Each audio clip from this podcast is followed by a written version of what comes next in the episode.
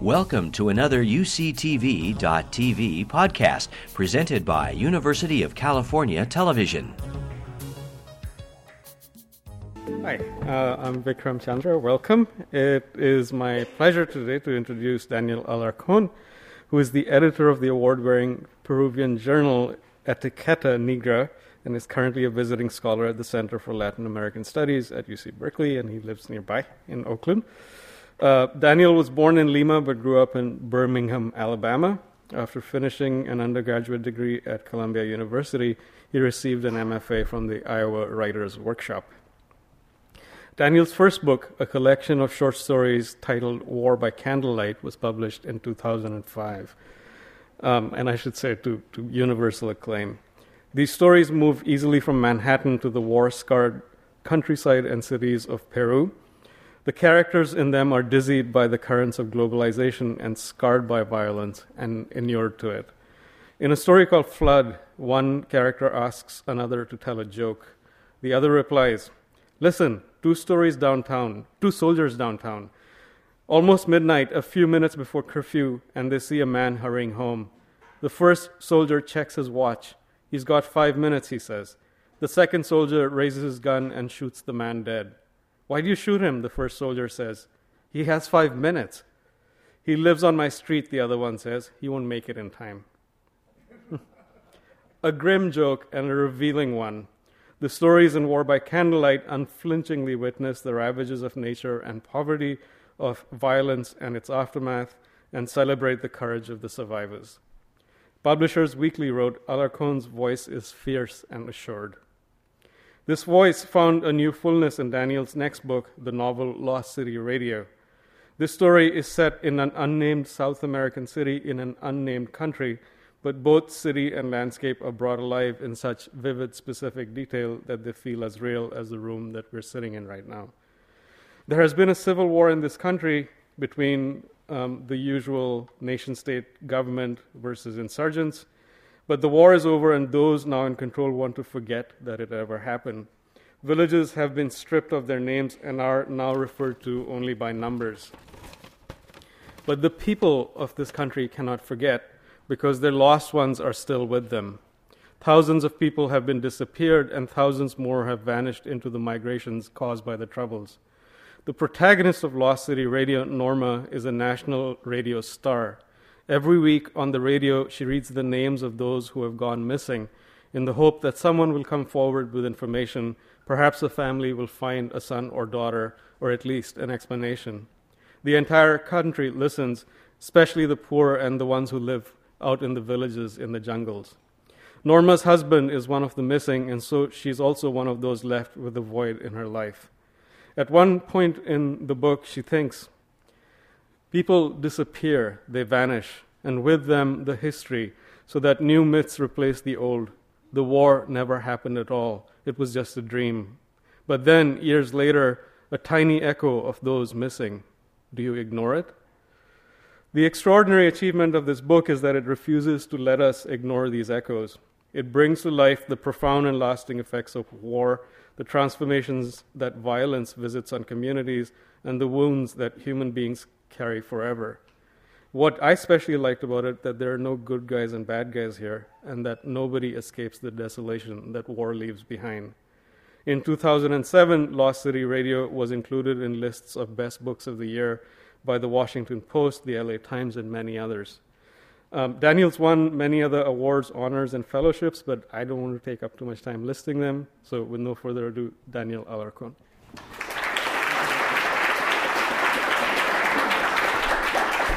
Hi, everybody. Thank you so much for coming. Um, I want to thank the, the library for inviting me and, and Vikram for that kind introduction. Um, I'm, uh, I've, I've, been, uh, I'm sort of done reading from Lost City Radio. Um, and I, I, uh, have been working for the last couple of months on, uh, on a long piece of nonfiction about the book piracy industry in Peru. Um, if anyone's been to Peru, you've seen it uh, and if you've been to any kind of developing country anywhere in the world, you've probably seen it as well. I'm going to read um, and then do a slideshow and then uh, pass around pirated copies of my own book, which I purchased on the streets of Lima. Um, and then uh, I really want to sort of have a discussion because I, I, spent two months investigating this and then another month and a half writing it. So there's really more information than I could possibly fit in a you know, in a in any piece that anyone would care to publish. Um, and I actually found it a lot more fascinating than I than I thought I would find it. So uh, this is from a piece called "Life Among the Pirates." In March of this year, Rodrigo Rosales, the director of the Peruvian offices of the international publisher Planeta, got an urgent call from Madrid. Paulo Coelho's people were upset. It seems the Brazilian writer's latest novel, O Vencedor Está Só, published in English as The Winner Stands Alone, had been seen on the streets of Lima in an unauthorized edition. Rosales was taken aback. Coelho is a steady bestseller in Peru and everywhere, and any new title by him is certain to be pirated almost immediately upon publica- publication.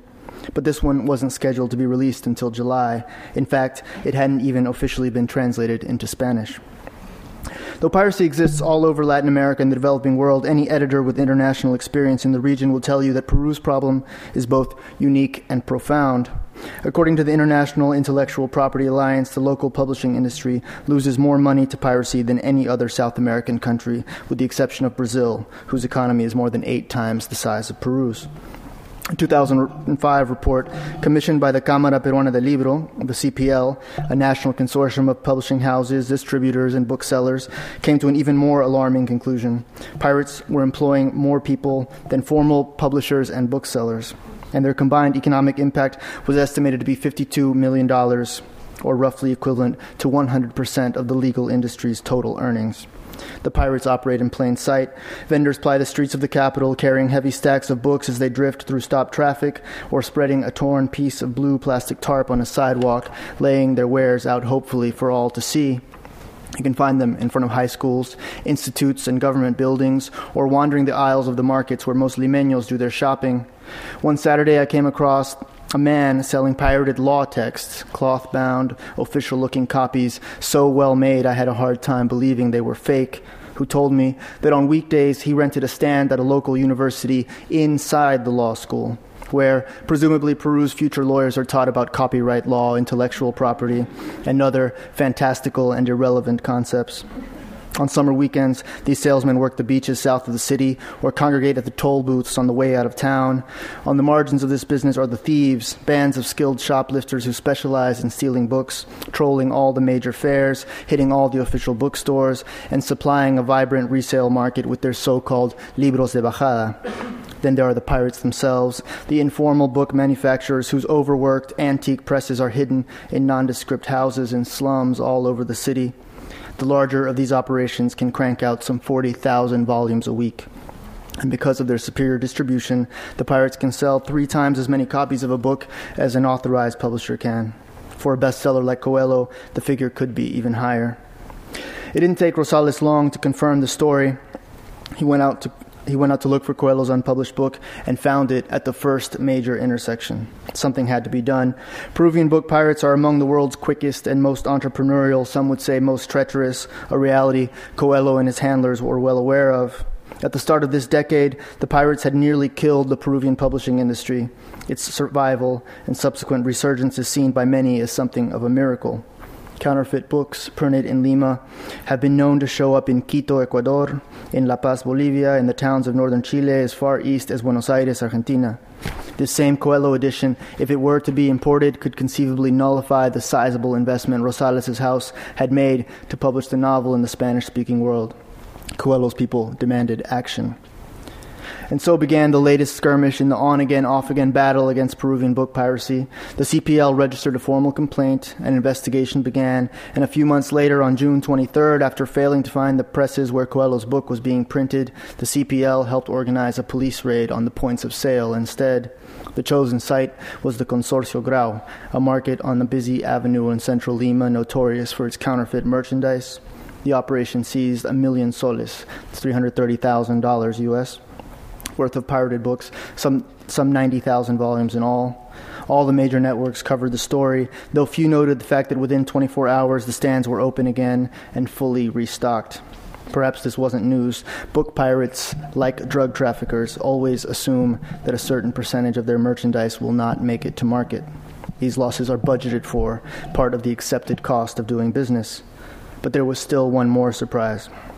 In July, when Planeta finally published the official version of Coelho's novel in Peru, Rosales decided to compare the two texts. He went line by line, page by page, and discovered that the translations were essentially the same. The Peruvian book pirates hadn't commissioned their own translation as Rosales had previously assumed. Instead, they had infiltrated Planeta in Spain and stolen the official translation before it was complete.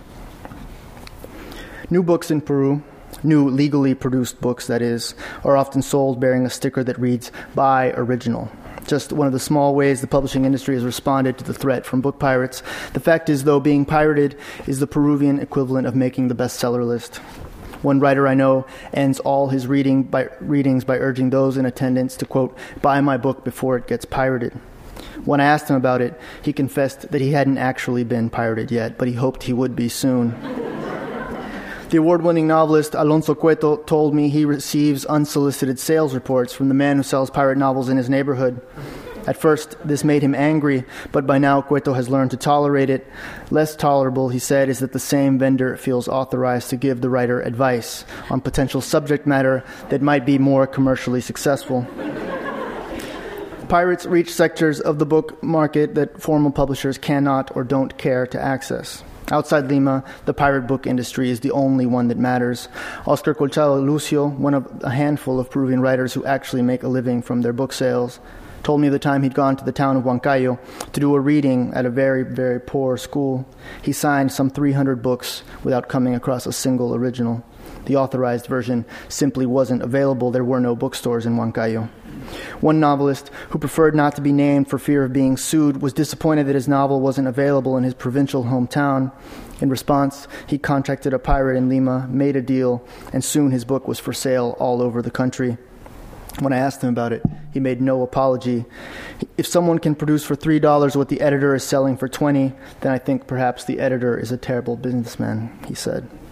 In a few cases, pirates have rescued the work of by writers the formal industry has forgotten. A friend told me the story of Luis Hernandez, a little known avant garde poet with a cult following among university students. Photocopied versions of his out of print collections have been passed around for years, but no publisher had bothered to reissue the work until a vendor from downtown Lima recognized the need, partnered with a press, and came out with his own unauthorized edition.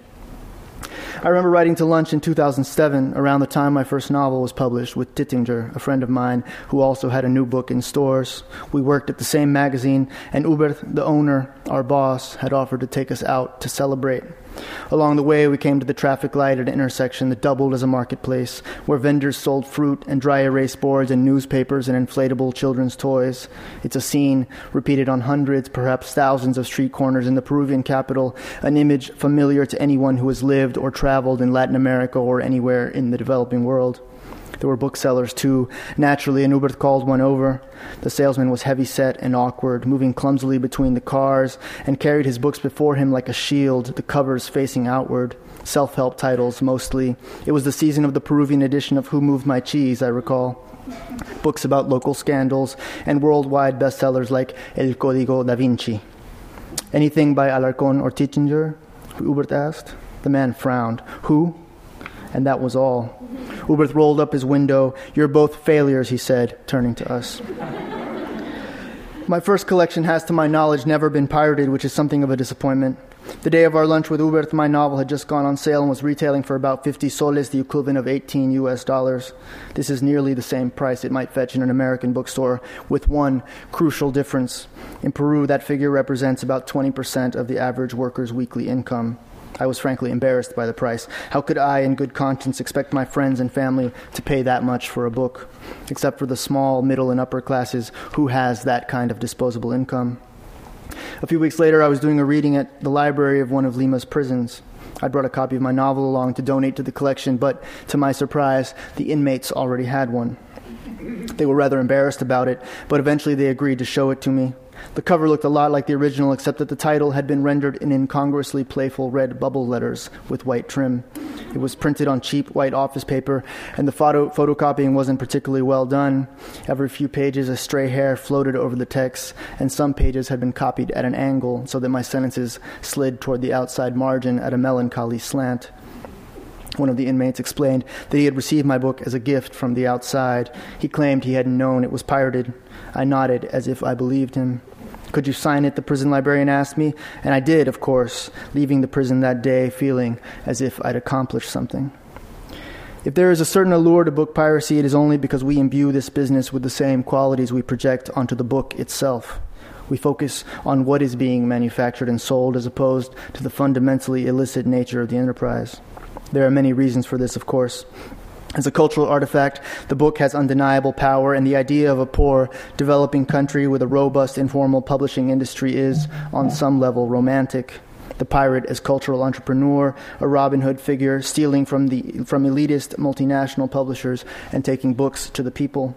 The myth is seductive and repeated often. Book piracy in Peru, the story goes, responds to a hunger for knowledge in a country that throughout its history has been violently divided between a literate upper class and the poor, unlettered masses. Literacy grew dramatically through the last century. Nearly 60% of Peruvians were illiterate in 1940, compared with only 7% in 2007. And along with this progress came a desire for books and all they represent. Still, millions of rural Peruvians are monolingual speakers of indigenous languages and remain politically and economically marginalized as a result. In a country divided by race, ethnicity, and language, acquiring fluency and literacy in Spanish has often been seen as an important first step towards socioeconomic advancement. Original books remain a prohibitively expensive luxury item, out of reach for most of the population. There are vast swaths of the country with no formal bookstores. Iquitos, the largest city in the Peruvian Amazon with nearly 400,000 residents, has only two, and had none as recently as 2007. Trujillo, the country's third largest city, has only one. School libraries, if they exist at all, are usually nothing more than a few dozen moldering titles of little literary or historical value. More often than not, the only significant collections are housed at private universities where neither students nor faculty are permitted to roam the stacks, where checkout privileges are limited to 24 hours, that is, just long enough to photocopy or pirate a book and return it. Nor is this bleak situation confined to the rural areas or the provinces. An estimated 85 to 90 percent of books are sold in the Lima metropolitan area, but for a city of nearly 9 million, there are relatively few formal bookstores, the majority concentrated in the upper middle class districts of San Isidro or Miraflores. North Lima, for example, comprising eight districts of the Peruvian capital, home to roughly 2 million inhabitants and half the city's middle class, has none. The wealthiest of these eight districts, Los Olivos, has a municipal library boasting a rather meager assortment of only 1,500 donated volumes, including, naturally, a few counterfeit editions. For some 30 years, the National Library of Peru had no acquisitions budget and also had to rely on donations to build its collection. Given this context, is it any wonder books are pirated? You can lament the informality of it, you can call it stealing, you can bemoan the losses incurred by the publishing industry, but if you love to read, it's difficult to deny the hopeful logic. If someone is selling books, someone must be buying them. And if someone's buying them, someone must be reading them. And reading, especially in a country as poor as Peru, isn't that a good thing? Um, so I'm going to pause there. Um, what I did, I ended up speaking with a guy named Herman Coronado, who is a, a publisher of a, of a publishing house called PEISA. PEISA is one of the last independent publishing houses in Peru, and um, and Coronado is uh, is an interesting character because uh, he's he's sort of the guy who, who went after the the pirates in the in the 90s, and he has an interesting thesis. This a guy who should be pretty rich. He was the publisher of uh, Alfredo Bryce Echenique and Mario Vargas Llosa, uh, two Peru's two best-selling novelists. He's not rich at all. He looks like like got hit by a truck. You know, kind of has this deathly pale pallor to him. I mean, I, I did catch him like right before the book fair, so he was a little crazed. Um, but so generally, he blames uh, Fujimori, and his his thesis is this: that uh, you know, throughout the the total chaos of the 1980s, um, there was uh, the informal economy just took off, you know, because the, the, regular economy just simply wasn't functioning. So everything became informal. And then in the 90s, when Fujimori comes and opens up the economy again, um, there's all these press presses imported and those presses, Fujimori was using them to control the the, the, the newspapers, uh, specifically the cheap uh, periódicos chicha, which is like the cheap uh, kind of broadsheet, the yellow journalism, real real uh, crappy stuff. That he, they were literally dictating and controlling this press. Um, so according to Coronado, these same presses were used to to uh, to print up counterfeit books. But specifically, there was there was also uh, uh, an issue of of a vendetta against Mario Vargas Llosa, who after '92 basically stood up and became. Um, Fujimori's main political rival, like the one person with international cachet who could say Fujimori is a dictator. And Vargas Llosa, to his credit, did do this and, uh, and paid a, heavy price for it. So, for example, um, by 2000, when uh, when uh, Mario Vargas Llosa's novel *The Feast of the Goat* was published, um, with like a, a, hologram and everything, so that it could not be copied, and uh, it appeared the same day on the streets with the same hologram. And there was eventually seven different unauthorized versions of this novel. Um, to under, I mean, it, it's impossible really to understand how important Mario Vargas Llosa is to, to in Peru. I mean, he he says something about anything. You know, he's like says something about the weather, and it's like in the newspaper. He's a very very important figure. And in in the '90s, especially in the pol- pol- politically, after he'd run for president and lost to Fujimori, he was the one person who was sort of had this this. Uh, this position from which to, to criticize the government. So Coronado's thesis is that it became sort of an attack. Piracy became a way to, to destroy the intellectual class, uh, rob them of their of their uh, their economic sort of viability, um, and also just a function of a general deterioration of, formality in every respect. Um, and so I, I, was talking to him, and I, and I sort of brought up the idea of, uh, you know, this kind of romantic notion of, of pirated books, you know, being for the masses and sort of like bringing the price down so people can reach them. And he pointed out something, you know, which is obvious once you spend time in Lima. He said, those people. Uh, the most, you know, most of the pirated, the people that are selling pirated books are in the same neighborhoods where you find the bookstores. So who are they selling books to? They're selling books to middle class people. The same people, and he has this great quote where he says, you know, the same people who would never ever buy a counterfeit whiskey think nothing of buying a counterfeit book.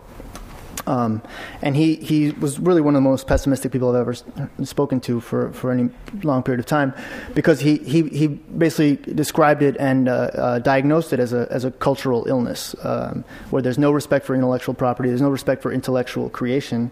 Um, and uh, and the people who should respect it, the people who have money, people who are middle class, who have sort of quote unquote middle class values, have no respect for it at all.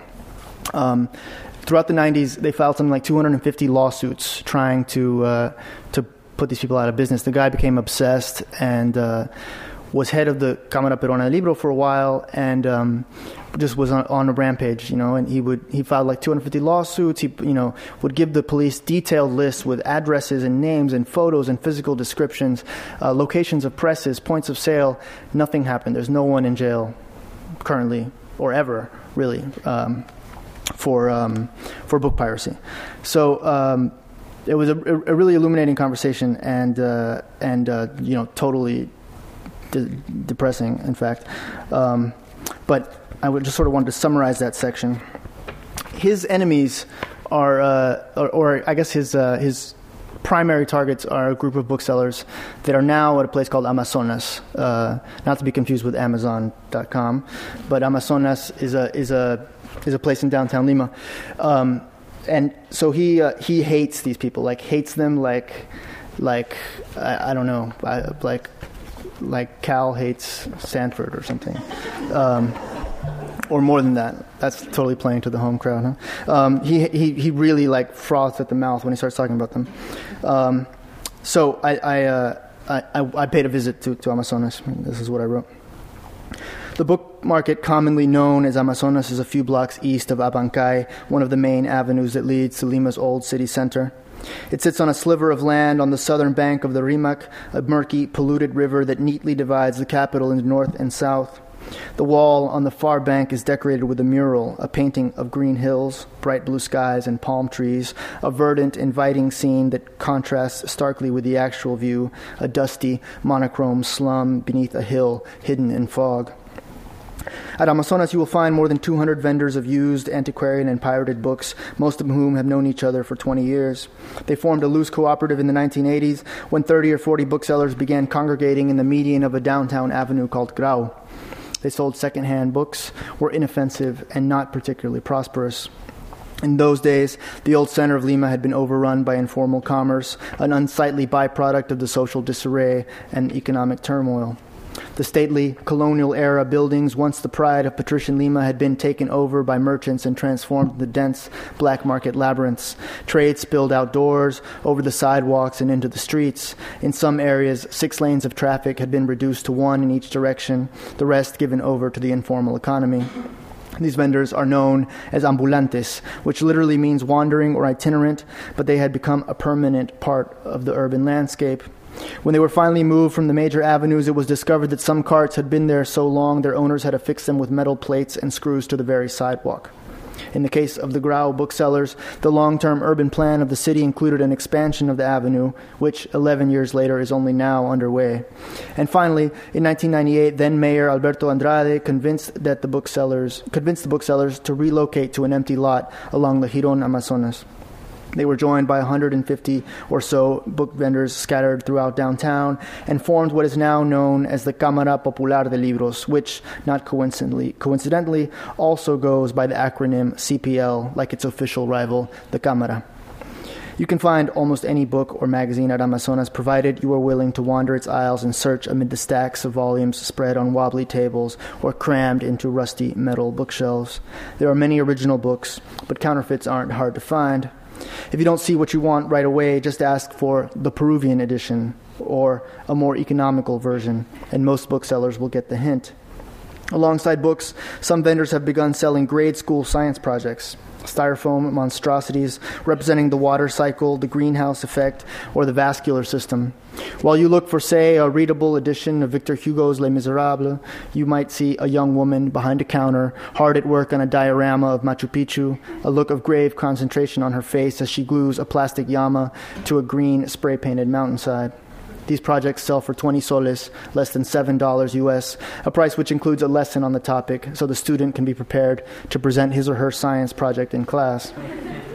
Some might consider this cheating, but all the students I spoke to said it was their teachers who had sent them there. Science projects are a lucrative but relatively new product at Amazonas and a controversial one. For more than a decade, Amazonas has been synonymous with books, and some vendors told me they were concerned about diluting the brand with these school projects. To be sure, books still make up the bulk of what is sold secondhand, stolen originals, counterfeits, along with the sorts of oddities a culture of piracy, a culture of piracy will inevitably produce. An unauthorized edition of Dostoevsky's Crime and Punishment, for example, its cover emblazoned with a drawing of a revolver, smoke rising from its barrel or a 100 page abridged version of a much longer Bryce Echenique novel, a few chapters excised arbitrarily to save printing cost. It was Bryce himself who told me he'd once seen a pirated edition of La Palabra del Mudo, literally the word of the mute, though it sounds much better in Spanish. This is a famous story collection by Peruvian writer Julio Ramon Ribeyro, now out of print because of a dispute with the author's estate. The pirates had made one important alteration to maximize sales. Instead of Ribeyro, they'd printed Mario Vargas Llosa's name on the cover. One morning, I met with a man I'll call Jacinto in a drab, gray restaurant across the Amazonas market. We were served coffee, watered down and steamy before we'd even ordered it. Jacinto was clearly a regular. He's in his late 40s, with a wide, squarish face and graying, spiky hair. He didn't want to be seen with me at Amazonas. The other booksellers were, by nature, suspicious people, and it was best not to appear too friendly with strangers. Though it's not necessarily obvious, some of the booksellers at Amazonas are very wealthy. They might own three or four stands there, a few more scattered around central Lima, and somewhere in the city's endless outer districts, a press. It's often a family operation, and they might have a relative in the provinces who travels selling books at local fairs. They earn thousands of dollars a month and are careful to protect their investments from nosy outsiders. When Jacinto was a boy, only rich people had books. Though his father loved to read, the family never owned more than a handful of old volumes. They lived in the provinces in a jungle town called Pucallpa, 500 miles from Lima, and buying a single new book would have required saving money for a year or more. There was no piracy in those days. Books were printed in Lima or imported, which, if you lived in the jungle, amounted to the same thing. Jacinto had inherited his father's love of reading and was a good student, was a good enough student to be able to study sociology at Federico Villarreal, a public university in Lima. It was the 1980s, and he got caught up in the radical politics of the time. He didn't tell me much in the way of details, but then he didn't have to. It's a common enough tale for a man his age in Peru. In the 1980s, Jacinto left the country for a while. He had to leave, I gathered, crossed into the U.S. illegally, and spent a few years pumping gas in the Bronx, painting houses in Jersey. He returned to Peru in the early 1990s, but two years later, after Fujimori's coup, he had no choice but to flee again. He spent some time in Los Angeles, a place about which he had remarkably little to say. He made friends with Mexicans. He rode the bus a lot. It was not a very happy time. In 2000, he came back to Peru for good and took over his uncle's stand at Amazonas. Working with books was a dream, Jacinto said. He had fond memories of shopping for secondhand books in his student days before Amazonas when the business was still concentrated on the median of Grau, and now he was the one doing the selling. After all he'd been through, he considered himself lucky. Being a reader made him something of a rarity among booksellers at Amazonas. To most, it was just a way to make money, whereas to Jacinto, books meant something. Homer, Magellan, Marx, these men had changed his life with their writings. There were only a few vendors who really knew anything about what they sold. Jacinto could count them on his fingers. He said the rest were poor, barely literate men and women who'd come from the provinces fleeing the violence. They could be selling books or anything. Books had no special value to them, which is why piracy came so naturally. Jacinto claimed he never participated in piracy. It was, an, it was excessive courtesy that kept me from pressing him on it, or perhaps his statement was so transparently untrue there was no need. By his own admission, he'd done well, earned a decent living, even managed to buy an apartment and a car. Things had changed since the days of Grau, when people sold dusty old books and struggled to get by. He agreed with Coronado's thesis. The Fujimori years had been the golden age, everyone knew it, but there were still people making money. Jacinto cultivated high end clientele. He sold books to well known critics, to academics and intellectuals, his steady customers, and enjoyed the conversations he sometimes had with these people but it was a sordid world, and there were snakes all around him. He told me of being robbed in the streets around Amazonas and having to pay petty ransoms to get his merchandise back from the stick up kids. There was, they were always disappointed when the bags they stole happened to be filled with books. They were high all the time and couldn't read anyway. Even if you explained that there was money to be made, they'd never believe it. And the pirates, I asked? If anyone seemed to have figured out this basic truth, it was the counterfeiters. Jacinto nodded. Do you watch gangster movies? He said. Have you seen Carlito's Way? Sure, I said. That's what the pirates have understood. I asked him to explain. Jacinto's hometown, Pucallpa, is where Peru's first generation of successful and notorious drug traffickers came of age. He claimed to have known some of these men, to have watched them and their businesses grow. He learned a few things that applied to his own line of work, most significantly, this illicit enterprises don't get big without the cooperation of the authorities. That's how it had happened with the future drug dealers, the men of Jacinto's generation who made their fortunes in the cocaine boom of the 1980s. According to Jacinto, the pirates had first come to dominate Amazonas, then all of Lima, because they ran their businesses according to the same ruthless codes that any criminal organization might employ. They protected their territory and competed viciously with one another to get their products out as quickly as possible at the lowest price. They paid cops to look the other way. They bought off judges. In the days after a raid, police officers would show up at Amazonas selling seized books on the low. Jacinto had seen it himself. Books are wonderful. Books are beautiful, he said. It was a privilege to come to work every day and be surrounded by the written word.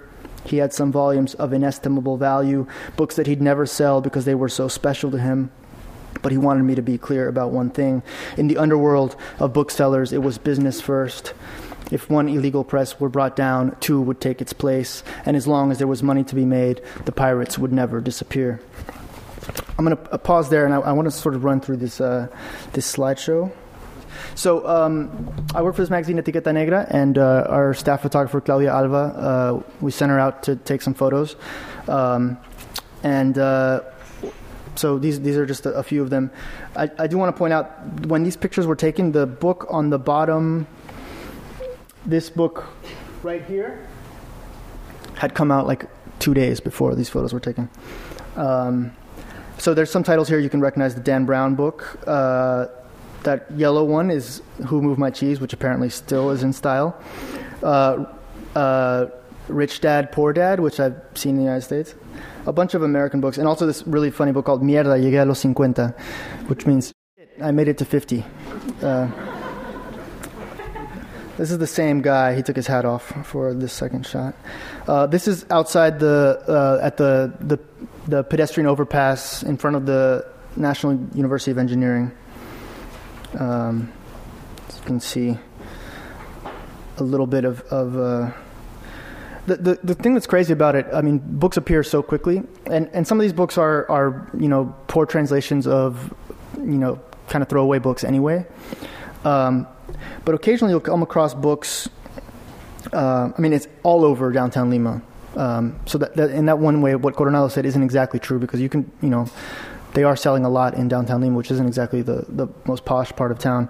Uh, but occasionally you'll come across, I'll come across friends, uh, books by friends of mine, books that I know they like nearly died trying to, to finish, like you know really intense novels, and and they're selling for like three dollars. This is the entrance to um, to uh, the place is commonly known as Amazonas. Uh, it says there the, the paradise of books, el paraíso de los libros. Um, I was I just thought it was so funny that they the name they picked was basically a pirated version of the official uh, Peruvian Chamber of Books, the Cámara Peruana de Libros. They totally just copied it. Um, here's a, a, a, bookseller reading the paper. I had this funny situation happen where I went, you know, of course, I went to, to, to Grau to go look for my book.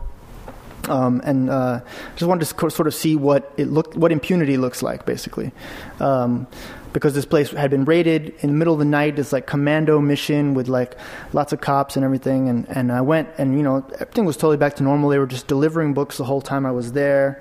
Um, and I had this funny situation where I, I, saw my book, you know, and I actually I should pass these around. Um, here. So the one with the blue sticker is, is the original. The one that looks crappy is the pirated version. Or maybe just try to figure it out. It shouldn't be that hard. The one in, in plastic is real.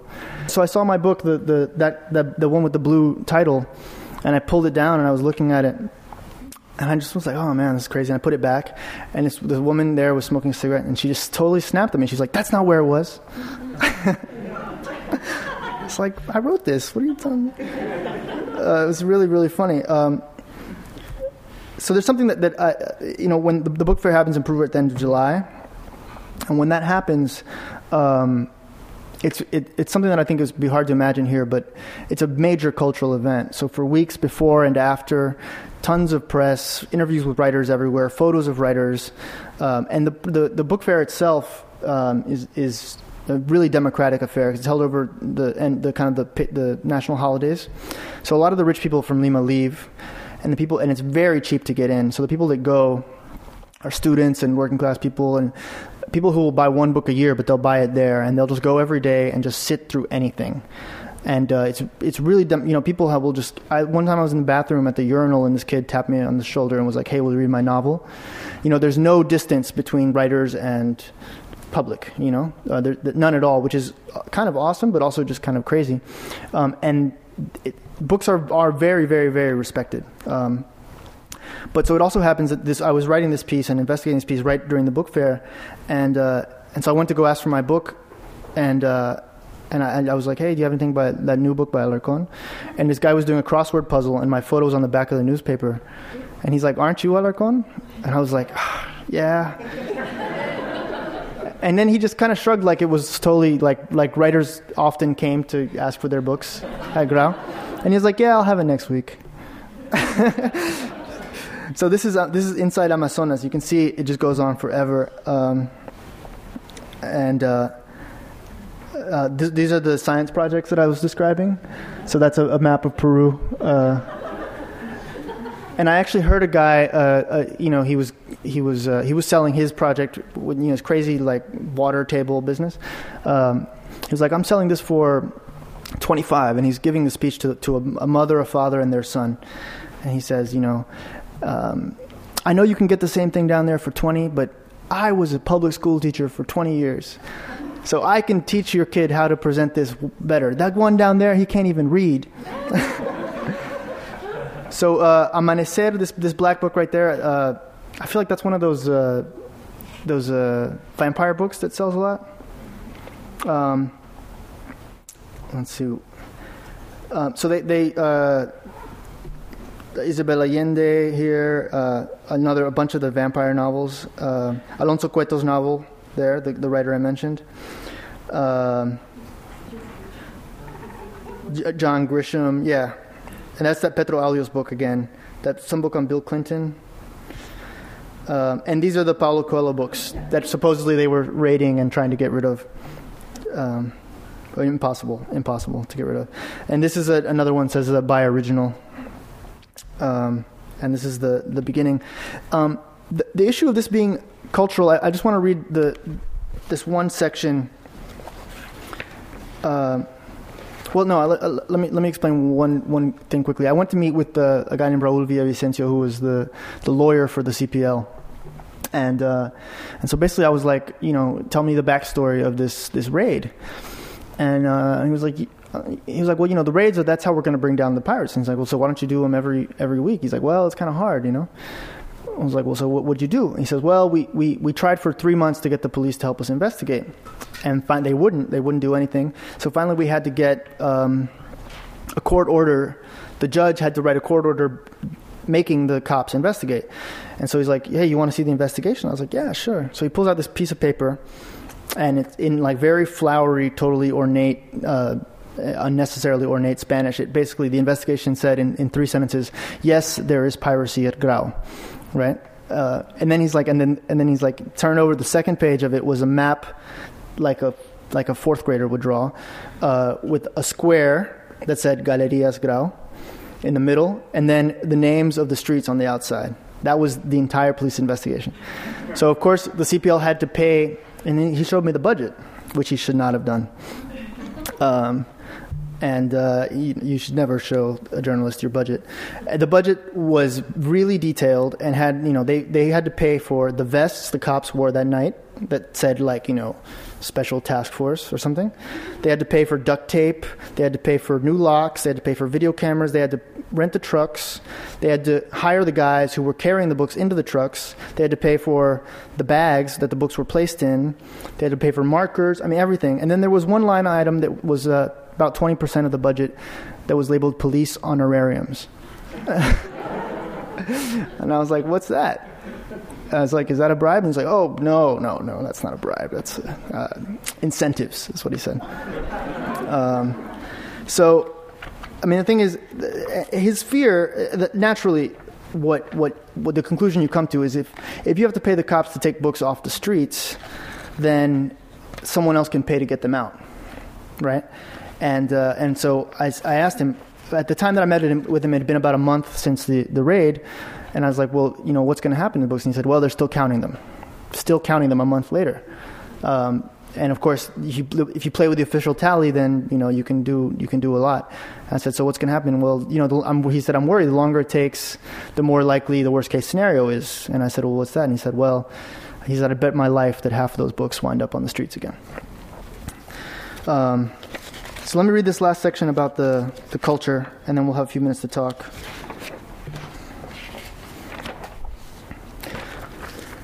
I've seen limeños grind a coin between their molars. I've seen them crumple a paper bill, scratch it, smell it, hold it up to the light. These are all idiosyncratic methods of distinguishing real money from fake. Perhaps there are others. And when we discover we've been had, most of us frown, feel a tinge of anger, then mix it in with our real money to pass off on someone else. In Peru's more remote provinces where the present, uh, presence of the state is weak, no one knows for certain what legal tender is supposed to look like, or perhaps they don't care. I've been handed coins that resemble rusty bottle caps flattened beneath the heel of a boot and never had much trouble getting rid of them. We live immersed in a world of counterfeits. What's worse, we've come to accept it.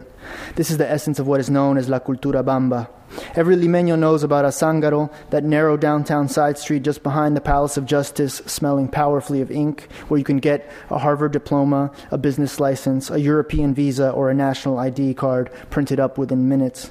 How do you get there? Jump in one of Lima's 210,000 taxis, nearly 70% of which operate without the necessary legal paperwork.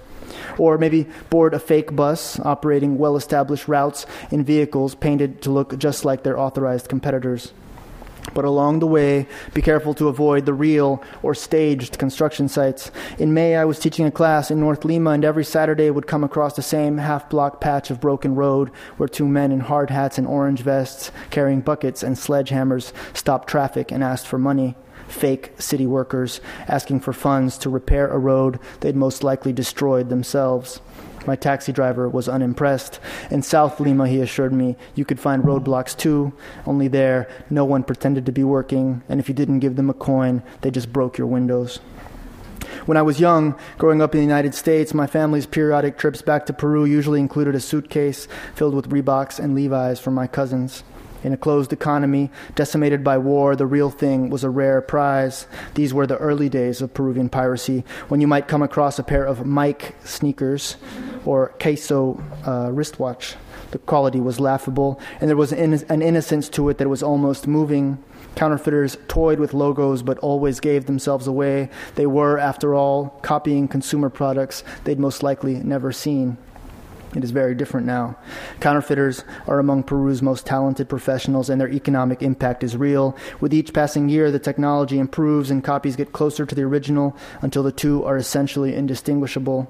In the age of PDFs, photocopying an entire book is no longer necessary, though producing a readable volume that won't break the first time you bend the spine still requires some experience, skill, and most importantly, expensive machinery.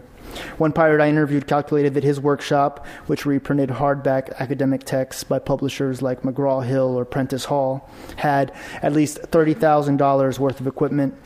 He complained to me that the newer pirates, less committed to quality, were forcing him to cut costs. In other fields, the cost of entry is not quite so high. Anyone with a $200 CPU can start pirating computer programs or digital music in a matter of minutes. In these sector, in these sectors, the effect of counterfeiting has been catastrophic. The multinational video rental chain Blockbuster arrived in 1995 and was, for a time, thriving. Then in 2005, it saw its revenue drop 50%, and by the end of the following year, the company had fled Peru. Blockbuster was not killed off by internet downloads, but by local DVD pirates. I once met a drug addled street kid with a runny nose and disastrously bloodshot eyes who told me he was saving up to rent a stand and sell pirated DVDs. With luck, he said, he would have the capital in just a few months.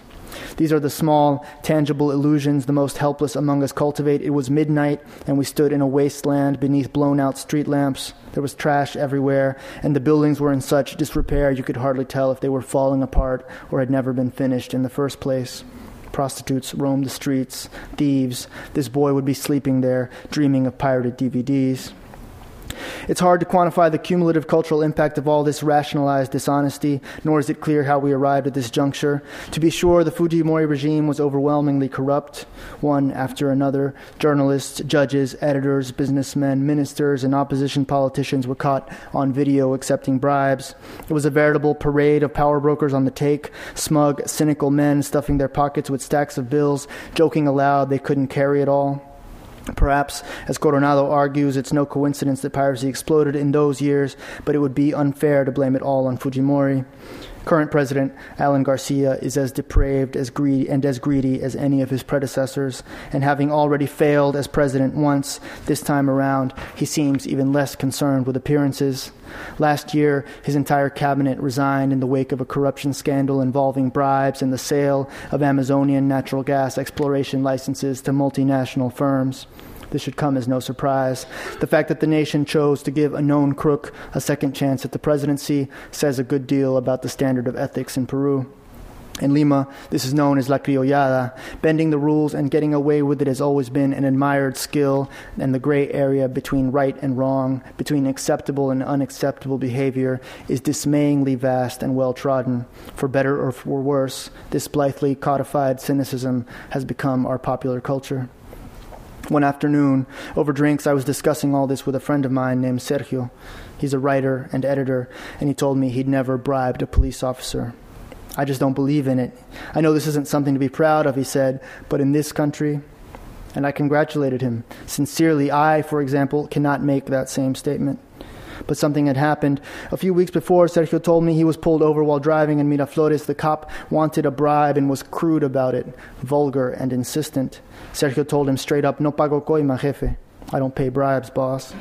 How did the officer react? Sergio laughed. He said, No need to get upset, son. Imagine refusing to pay a bribe is interpreted as an aggressive act. Then the cop said, How can we work this out? This is role reversal. The common script has the civilian asking the police officer some version of that question. Sergio sipped his wine and shook his head. I should amend my previous statement, he said. I've never bribed a police officer with money. It turns out my friend was in a hurry. He had his principles, but this was taking too long. So, what did you do? I asked. Sergio was embarrassed. I gave him a copy of my book. I had one in my trunk. He didn't believe it was me until I showed him the author photo. He was impressed. I even signed it for him, but he only agreed to take it after I convinced him it wasn't counterfeit. It got dark around us. We kept talking, finished the bottle of wine and then another, trying to decide if this anecdote was depressing or hopeful. So thank you. I'll take some questions now. Yes. You mentioned similarities to the illegal drug trade. Does this have the same sort of scary criminal overlay? Is there like a mob boss who's running this, or well? Really kind of little family businesses? They are, they are, they are little family businesses. There's not necessarily a, a violent aspect to it. That I, I mean, I asked, you know, has any, um, has anyone ever, you know, been like a brawl between people trying to control a certain corner? Um, it's it, it, it, from, from, my understanding how it functions is uh, you know someone controls the territory where you sell and then the presses sort of make connections with the with the people who distribute them. And uh, sometimes they'll have safe houses if you call them that where they actually store the stuff near the points of sale. Um, so that if you watch a, a pirated a, a, a vendor you know at a certain corner at a certain you know at lunch break he'll go to a certain house and come back with new books you know? Um, to my knowledge, there, there, there's not like the you know the violent aspect of like people shooting each other over this stuff. Um, but there is the corruption aspect of, of, buying off cops and buying off judges, um, paying people to look the other way, um, paying to get books out, um, and uh, and and also you know people using aliases and and sort of having no fixed address and you know like unarrestable people. All that stuff is is sort of true. Yeah, in the back here. So, uh, all the facts you mentioned in the book are evidence for Peruvian because we see everything got polvo pasado, polvo azules, yeah, yeah. yeah. What's the purpose of writing a book showing something that we already know exists? Um, that's a good question. I think uh, it it exists and everyone knows it exists. And uh, and of course, you could write the same piece about DVDs, about clothes, about about everything. Um, in, in, particular, I think what makes what makes books interesting is that uh, no one is against books. Everyone uh, has a romantic notion of what books are and what books are supposed to be, and and the, they have kind of hold this this special place in um, in the in not just Peruvian culture, but in any culture, sort of the, the romantic idea of what the books represent. Um, so what what I was interested in, you know, everyone will probably, you know, if you twist their arm, admit to you that buying pirated DVDs at El Hueco is not good, you know. Uh, but no one will. Very few people are much more wishy-washy when it comes to books because they're like, well, you know, they're taking books to the masses and this and that, and, and to some extent they are.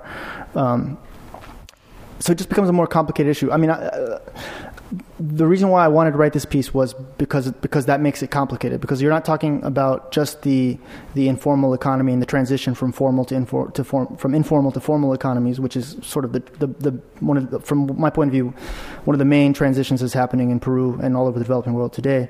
Um, but with this particular cultural item, which which has so much uh, so much weight, you know, and so much symbolic weight. So that was what I was interested in. Um, yeah, I don't know if that. I mean, it, it, it's it's probably true that for a Peruvian, there's there's there might not be much here that they don't know. Having said that, no one's written a piece this long on it. I, I don't that I've ever read in, in Peru or anywhere. Um, you know, mostly because journalists don't have the time, and I had the luxury of time, you know, and someone paying me to do it. So, if someone's going to pay me to do it, I'm definitely going to going to do it. Um, yeah, here. Do you think this really is bridging the gap between people who can afford books and people who can't, or is this someone has realized that they can take, I don't know, like make money because the publishing companies charge so much more?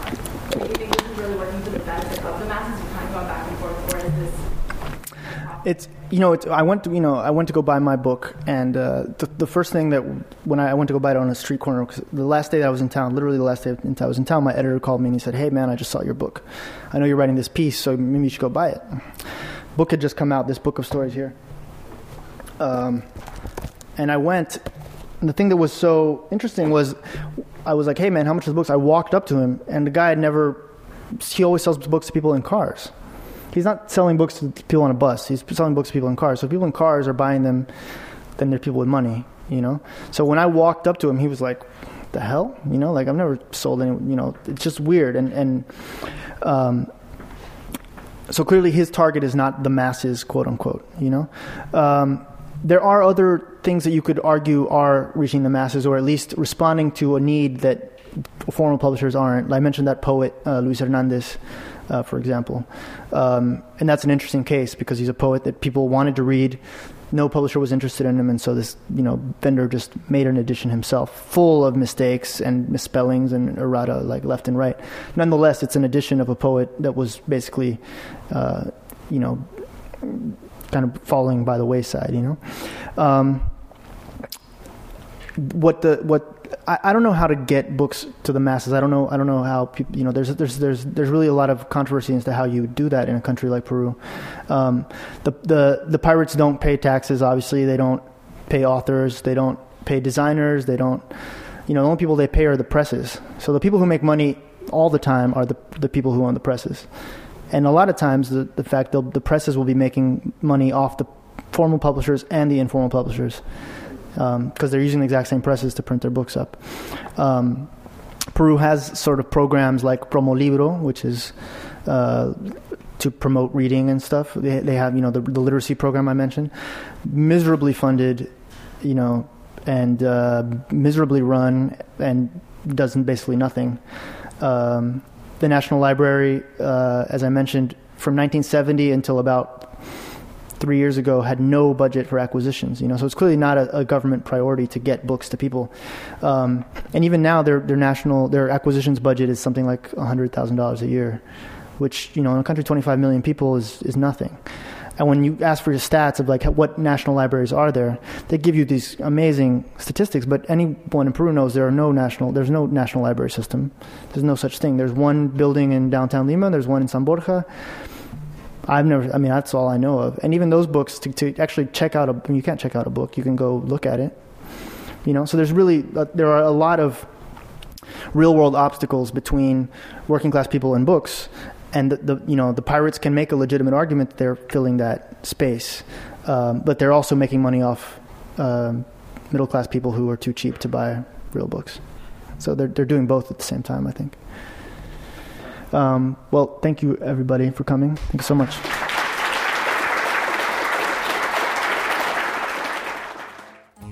You've been listening to a podcast by University of California Television. For more information about this program or UCTV, visit us online at uctv.tv.